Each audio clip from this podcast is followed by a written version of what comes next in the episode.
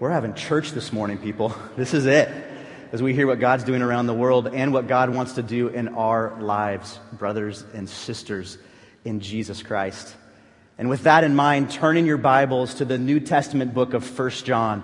It's an amazing book. This is week number five of us as a church family here at Calvary going through this book. And today we find ourselves in 1 John chapter 2, beginning in verse 18. It's about halfway through chapter 2 of 1 John.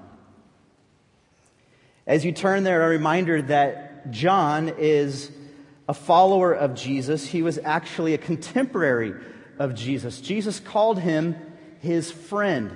This guy, John, a disciple of Jesus, actually got to walk where Jesus walked. And he was inspired by God to record what he saw Jesus do in ministry. We call that the Gospel of John in the New Testament. You have Matthew, Mark, Luke, and then you have John. Later in John's ministry, he's again commissioned by God to write three short letters. We call them today 1 John, 2 John, and 3 John. They were written to the church that surrounds what we call today modern Turkey. And so if you have that in your Bible, go to the very back of the New Testament. That's where 1 John is. If you hit Revelation, that's the last book of the Bible. And that was also written by John, but go a couple books to the left and you'll find 1 John 2. And let me have the honor to read God's word out loud to you if you have your device, look it up. Your Bible, there's a Bible in the seat rack in front of you you can grab as well. Let's read it together. 1 John 2:18. I'll read, you listen. Children, it is the last hour. And just as you heard that Antichrist is coming, even now many Antichrists have appeared. From, from this we know that it is the last hour. They went out from us, but they were not really of us. For if they had been of us, they would have remained with us, but they went out, so that it would be shown that they are all not of us. But you have an anointing from the Holy One, and you all know. I have not written to you because you do not know the truth, but because you do know it, and because no lie is of the truth. Who is the liar but the one who denies that Jesus is the Christ? This is the Antichrist, the one who denies the Father and the Son. Whoever denies the Son does not have the Father. The one who confesses the Son has the Father also. As for you, let that abide in you, which you've heard from the beginning. And what you heard from the beginning abides in you. You will also, you also will abide in the Son and in the Father. Now I'm in verse 25. This is the promise which he himself made to us, eternal life. These things I've written to you concerning those who are trying to deceive you. As for you, the anointing which you receive from him abides in you, and you have no need for anyone to teach you. But as his anointing teaches you about all things, and is true, and it's not a lie, and just as it has taught you, you abide in him. That's as far as we'll get today, but this is such, such a rich passage. Look at the first word of verse 18. It says, children. I picture John being a shepherd. You know, he got to walk with the ultimate good shepherd, which was Jesus. And, and out of the influence and example of Jesus, John now shepherds this first century church. He calls them children here in verse 18. And he's not saying it like, oh, you little child, you poor little pathetic thing.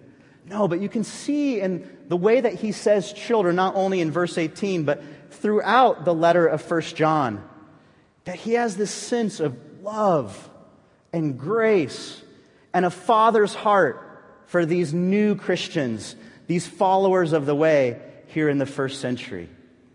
I love the heart that we see of John. This is an example of what a godly leader should look like graceful, loving. And yet, what's interesting is the words after children here in verse 18 are a warning to the church. He's warning them about antichrists that are to pop up and to come and to steal many away. And so you see John as a shepherd being loving and graceful, but also protective. This is our heart here at Calvary, too. We want to be like Jesus, number one, but like John follows Jesus' example, that's what even we as pastors and leaders here at Calvary, that's our heart, too. We want to be people that are graceful with the flock, which is you. We want to be loving to you. We want this to be a place where anyone and everyone is welcome to come in. That's what we want Calvary to be about. But then, like John, too, when he says children, and then he moves into a warning, we also have a protective heart here at Calvary Church. And if you were here the last couple weeks, um, there were some unplanned interruptions that happened last week and then the week before. Those were not sermon illustrations, although it did get your attention. Our desire as we move forward here at Calvary is to be a safe place, is to be a place where we take security and when we gather here really seriously. And yet at the same, time, be a place that's loving and graceful and welcoming to anyone and everyone. Do you follow what I'm saying with this? There's some tension in those two things being welcoming to anyone, and then yet also, as a shepherd, being protective. All I have to say is the word Charleston, and you know what I'm talking about. We live in an era right now where we have to be wise. And so, just as a leader representing the leaders of Calvary Church, I just want to communicate to you a couple things. Is one is that we are more committed than ever to the security and safety of Calvary Church. And so we're working on some things behind the scenes that will ensure that, not only here on a Sunday in this building, but all over the campus. And yet, we're also committed to being more than ever a loving, graceful, and welcoming place. I think that's the heart of a guy like John. That's definitely the heart of Jesus. And that's the heart we want here at Calvary. And so, with that in mind, I just even want to pray in this moment God, help us to do this well. Help us to protect all of us so no one has any anxiety when they come in this place. But help us to be graceful too. Not only this morning, what we're doing, but also just in this season of our church. So, would you just join me? Let's just pray for that, okay? Heavenly Father, I thank you for 80 plus years of Calvary Church, and you have been so gracious to this place.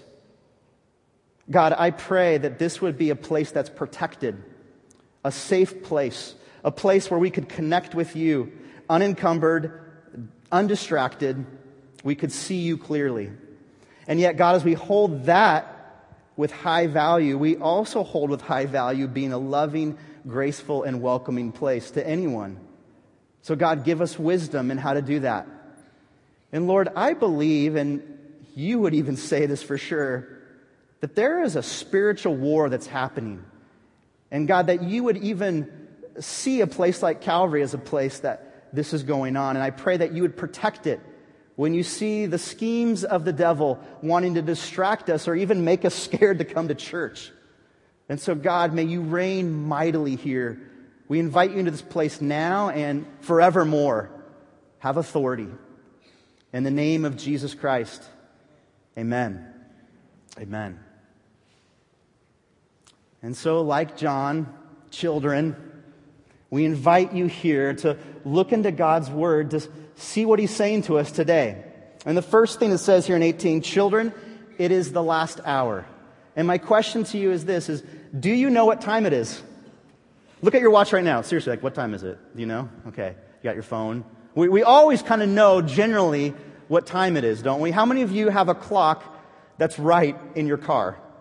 Wherever you go, you're driving, you see what time it is. You're constantly looking at your next appointment and where you have to be. I love my kids. Do you know we just had a fourth? We have a seven week old in our family, a little girl named Eden.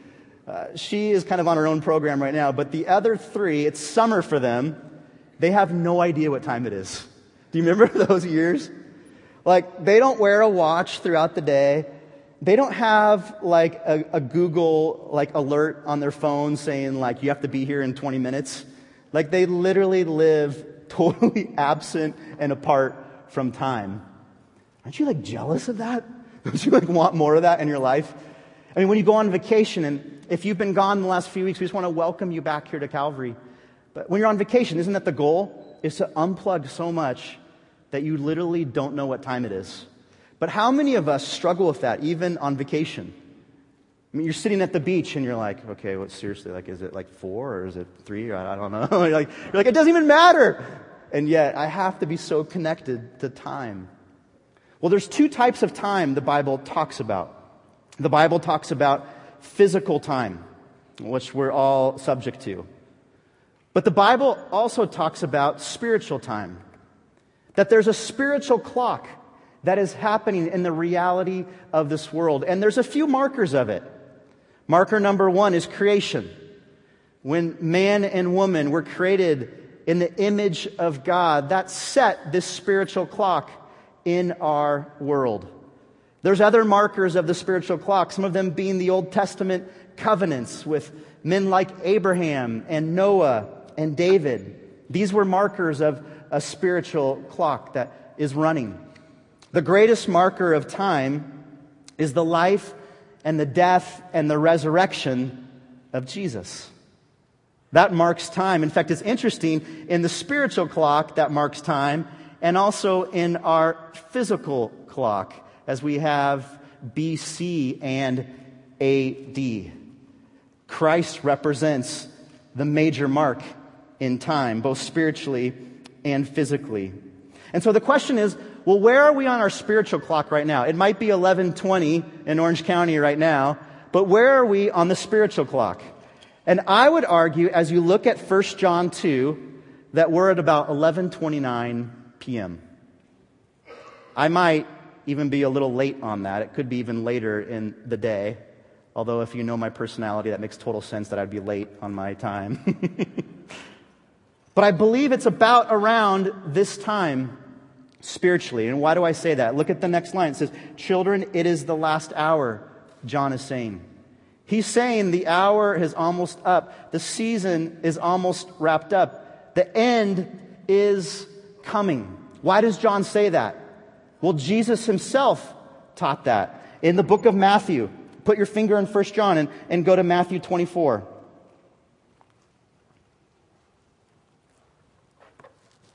Matthew 24, verse 3. And it says this Jesus talking about time. Matthew 24, 3. As Jesus, he was sitting on the Mount of Olives the disciples came to him privately, saying, Tell us, when will these things happen, and what will be the sign of your coming and at the end of the age? And Jesus answered and said to them, See to it that no one misleads you. For many will come in my name, saying, I am the Christ, and will mislead many. You'll be hearing of wars and rumors of wars. See that you are not frightened, for these things must take place. But that is not yet the end. For nation will rise against nation, and kingdom against kingdom, and in various places there will be famines and earthquakes. But all these things are merely the beginning of birth pains. I'm in verse 9 of Matthew 24. Then they will deliver you to tribulation and will kill you, and you'll be hated by all the nations because of my name. At that time, many will fall away and will betray one another and hate one another, and many false prophets will arise and mislead many. Because lawlessness is increased, most people's love will grow cold. Man, that's a gnarly statement right there. Two more verses. But the one who endures to the end will be saved. Verse 14. This gospel of the kingdom shall be preached to the whole world as a testimony to all the nations, and then the end will come. So this is Jesus on the Mount of Olives looking down at the city of Jerusalem. He's teaching his disciples, which included a guy named John, and he's saying, These will be some of the signs that you're in the final hour, the last hour. Now flip back to 1 John 2. John, no doubt, remembering what Jesus had taught as he headed to the cross, goes, Children, it's the last hour. Seriously, you have to pay attention. This is the last hour. And then John begins to list, like Jesus did, some of the signs that we'll see in this final hour. Verse 19 of 1 John 2 They went out from us, but they were not really of us. For if they had been of us, they would have remained with us. But if they went out so that it would be shown that they are all not of us. One of the signs that we are in the last hour is this is that many will abandon the faith. Many will say, I'm a Christian. I follow Jesus. And then the next day, life will get too hard and they'll walk away. Many of us in this room have people that we love, that we would die for, that this is their story. But I want to encourage you that if you know people that have walked away from Jesus, that doesn't have to be the final chapter of their lives. Boy, I hope you're a prayer warrior for those that you love that have walked far from God. No one is beyond the reach of God. But John is here saying that there will be many that leave. In fact, in the first century, many had already left. And Christianity at this point was only a couple decades old. You see, there was this philosophy that started birthing around the time that John wrote 1 John. And later it was termed Gnosticism. It was this belief that the body didn't really matter, that the flesh was just flesh, it was temporary, and however you treated your body didn't really matter. What really mattered was your soul. And if your soul was surrendered to God, then it's all good. So, what this led to in the first century was, as you can imagine, all kinds of license to do whatever you wanted. You could have an affair because who cares? That's just my body, it's not my soul. I could lie to my neighbor because that's just my flesh doing that. It's, it's not really my heart. I could hate others. I could ignore the poor. I could ignore all of God's commands because that's just temporary. It's the flesh that I'm responding to. Really, my soul knows better. And so there was this dichotomy of, of what you did and, and what you believed. Gnosticism. Do we have a version of that here today in our culture? Yes. Here in the first century, many were buying into this and were walking away from the church. John warns this. He calls them Antichrist. Antichrist, meaning in the original language that it's someone who's against Jesus or someone who places himself in substitute of Jesus. He's saying anyone that walks away from God and buys into lies like Gnosticism are antichrists. He doesn't pull any punches here. But it's true. This philosophy is straight out of the pit of hell. That you can live one way and you can believe another, and it, it just all makes sense in the end. So many in the first century walked away from Jesus because of this teaching. And so John's saying, hey, that's a warning to you that you're in the final hour. Here's a second warning is that people will hate Jesus. There'll be an increase in the hatred of Jesus.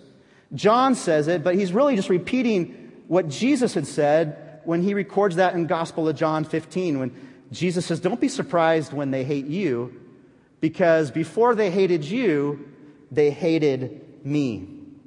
And we see that not only in the first century, but now 2,000 years later, we still see this hatred of Jesus, and I would argue even ramping up as our culture perverts the identity of Jesus. He was just a good teacher, or he was nuts, he was crazy. Or our culture over the last 2,000 years has prohibited the name of Jesus more and more from being mentioned. Do you want to get kicked out of a city council meeting? Just stand up and be like, Jesus? the marketplace no longer welcomes the name Jesus. And we've seen persecution increase, or at least our knowledge of persecution increase. I feel like even over the last like 18 months, as both subtly, quietly, and very loudly, those that follow the name of Jesus are persecuted. And so that's a major clue that we're living in this final hour. It's 11:29 p.m. Is that many are walking away from following Jesus and the name of Jesus is being hated more and more. All of that just sets the table for the final antichrist. You see every generation according to John will have antichrist in it. Every generation will have people that pull Christians away from Christ who make themselves a substitute for Christ. But all of that will lead towards the final Antichrist, which will usher in the end of the age. And there's a lot of speculation about who that final Antichrist could be. Typically, for Christians, we decide the next Antichrist, or we speculate the next Antichrist is whoever we don't like in the moment politically. You know what I mean? Like right now, if you type in Obama uh, Antichrist, oh boy, I have about 17 hours of fun reading all the articles about that from well intended people. I can't say for sure that the Antichrist exists today. He may. The final Antichrist may already be living today in our world, setting the stage. What I do know, though, is that there's all these signs that are leading to him. People walking away, the name of Jesus Christ being hated, and the table is being set. This final Antichrist is Hebrews uh, 2 talks about, I'm sorry, Second Thessalonians 2 talks about, as well as Revelation 13. You can find it in Daniel and other places in Revelation 2. But some of the things we discover about the Antichrist, the final one is this, is that he'll be charismatic and loved. He'll present false teaching that will undermine God's word. He'll persecute true believers in Jesus. He'll possess supernatural powers. There's an idea that the Antichrist will actually be killed, but then on the third day will rise again. Who does that sound like? As he mimics the true and one Messiah. The final Antichrist will somehow take control, both politically and financially and religiously, of our world. And so these are things to be on the watch for. Revelation 13, particularly, just lays this out. And so here's the truth. But I don't want to spend tons of time just unpacking who the particular Antichrist could be or all the details about his life, because I think beneath that, here's the core teaching of 1 John chapter 2 is that we need to be living like we're in the last hour. That's the bottom line. Whether the Antichrist comes next year or tomorrow or 20 years from now, we need to be living today as it is the last hour. Knowing that this is going to be a time of chaos, confusion, hardship, persecution, we need to be prepared for that. And there's two crucial questions to ask as we live in this last hour. The first question is this is what do we believe? And the second question is what do we do as a result of our belief? John 2:20 says this, but you have an anointing from the Holy One, and you all know. Verse 21 I have not written to you because you do not know the truth, but because you do know it, and because no lie is of the truth. Who is the liar but the one who denies that Jesus is the Christ? This is the Antichrist, the one who denies the Father and the Son. Verse 23 Whoever denies the Son does not have the Father. The one who confesses the Son has the Father also. Again, stepping back into first century shoes, there was this guy named Cerinthus, and he was gaining a lot of popularity among this region of Turkey where John is writing. No doubt, John, when he writes the word, there's Antichrist among you, is thinking of this guy, Cerinthus. Cerinthus was teaching this idea that Jesus was God at the moment of baptism until the moment of the crucifixion. And then at the crucifixion, the God part of Jesus left him. And many were buying into that. It's interesting that there's still cults today that proclaim that message that Jesus wasn't fully God all of his life. But the gospel says differently. The gospel says that Jesus was 100% man and 100% God. He had to be 100% God his entire life, or else he wouldn't have been holy enough to substitute for our sins. If Jesus wasn't completely God, he wouldn't be infinite enough to pay the eternal price for our sins.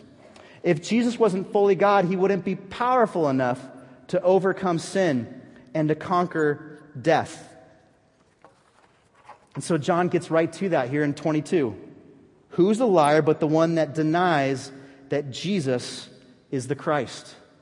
Christ, word Messiah, anointed one. It's a lie to believe that Jesus is not the Messiah. Verse 23 again, I want you to hear it a couple times over. Whoever denies the Son does not have the Father. The one who confesses the Son has the Father also. Jesus in 14:6 says, "I am the way and the truth and the life. No one comes to the Father but through me." So I want us to just be refreshed of this again. It is not Jesus plus our works. It is not Jesus minus his deity. It is Jesus is Messiah, is God, is the Christ. And what this means is he's our powerful Redeemer who overcomes sin. He's our righteous advocate with the Father. He is our leader, our Lord, our Messiah, our hero, our King. The scriptures say that Jesus is God. That's what we're called to believe in this final hour, in this last hour. And out of that teaching, we're called to do something. And what we're called to do is this we're called to live with a daily connection to Jesus. Verse 24 says this As you have heard, let that abide in you which you've heard from the beginning. If what you heard from the beginning abides in you, you also will abide in the Son and in the Father. We're called in this last hour to be connected daily to Jesus. First, by abiding in Him. One of the root words of the word abiding is the word abode, which means home. We're called to find our daily home in Jesus. Think about your house. Your house is the place that you're most comfortable in. Your house is the place that you go to rest in. Your house is the place where you're the most you in. This is what we're called to do with Christ. We're called to make Jesus our home, to be most comfortable in Him, to rest in Him, to find our true self in Jesus. If you have been on vacation at all this summer so far, it's great being away. It's nice getting out of Orange County. We need that. But isn't it great when you come home? Isn't that a great feeling when you open the door and the key still works? and you walk in and you see all of your stuff and the fish are still alive and you plop onto your bed and you're like, ah, oh, I am home. This is what it's like to walk daily with Jesus, making Him your home. Most comfortable, most relaxed, most rested in Jesus. The best way that I found this happens is through His Word, is literally just looking into His Word and making Jesus your home by knowing His Word, loving His Word, being in His Word, not just here on Sundays and checking it off, but every day throughout your day. I'm doing a challenge right now. I turned 40 in August. I know I only look 22, but um, I'm trying to memorize scripture, a particular scripture, before I turn 40 next month. I'm trying to do it so honestly, because after 40, don't you just forget everything? Is that how it works? But the discipline of knowing scripture and putting it to memory is, is beautiful. And I've just begun this, I just decided a week ago. But as I'm memorizing, it's amazing how that scripture pops in my head throughout the day. And how that scripture has been used to encourage somebody else that I had no idea I wanted to use it with them, but it just kind of came out. Let's make our home in Jesus. Let's make our home in His Word. And then verse 25 gives us such hope. In this last chaotic hour, verse 25 stands out as this beacon of hope. And it says, This is the promise which He Himself made to us eternal life. So we're called to abide in Jesus, to make our home in Jesus, with the idea that we have a future home with Jesus Christ, which is in heaven and it's eternal life with God. This final hour will end. It will hit midnight eventually.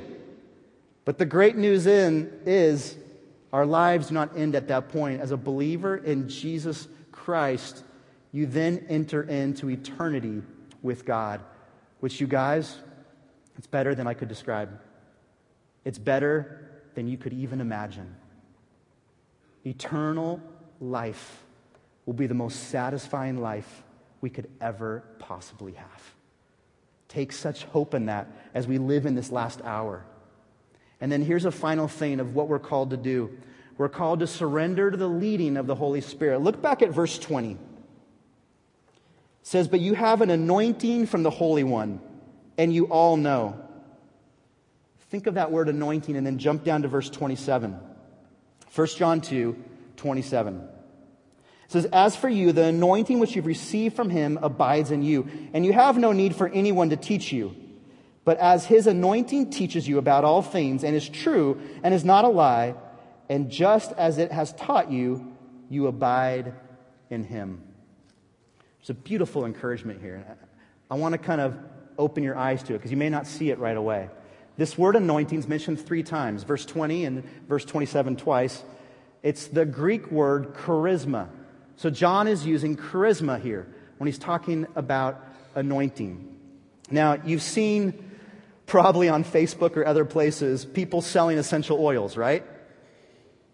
Yes? Okay.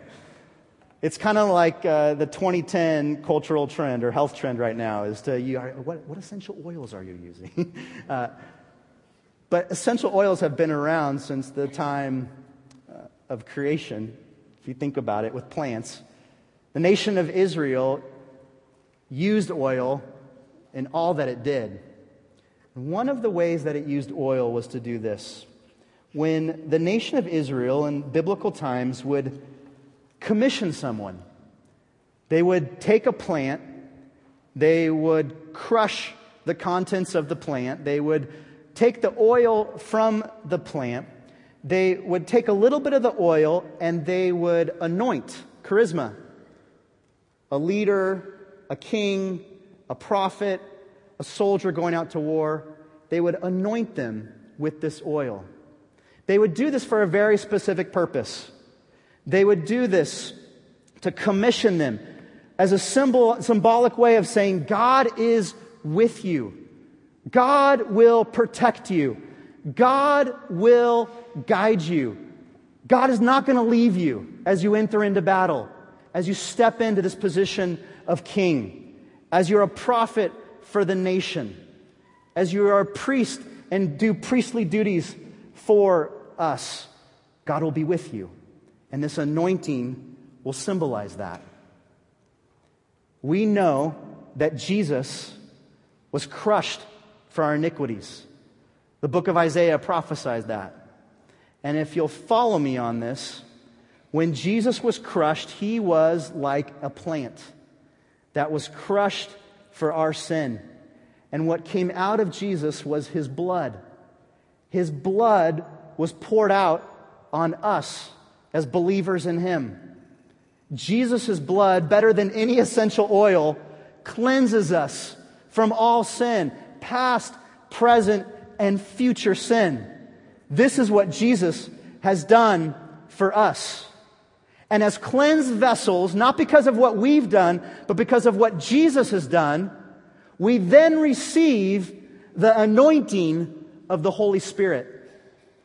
And the Holy Spirit works in our lives, just like symbolically He would to those Old Testament kings and prophets. The Holy Spirit protects us. The Holy Spirit guides us. The Holy Spirit is with us in this last hour. Isn't that a game changer? To know that? That in this last hour of chaotic times where Antichrist will rise and fall and the stage is being set for the ultimate Antichrist, we have God with us. The Holy Spirit has anointed you for this last hour. What I want to do is I want to pray over each of us and I want to pray. You already have, if you're a believer, you already have the Holy Spirit in you. He's already anointed you. But I want to pray that you'd become aware of it and that you would be comforted and walk in confidence in this last hour, knowing you've been anointed. So pray with me. Heavenly Father, I thank you for every man, woman, and child here. I thank you for those that in this last hour have believed that you, Jesus, are not just a good moral teacher, but you are God.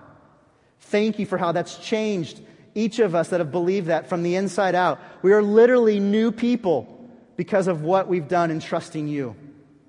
God, I thank you that as we believed in you, your Holy Spirit came into our lives, and just like you did for the first century, your Spirit anointed us with protection, with guidance, with you, most importantly.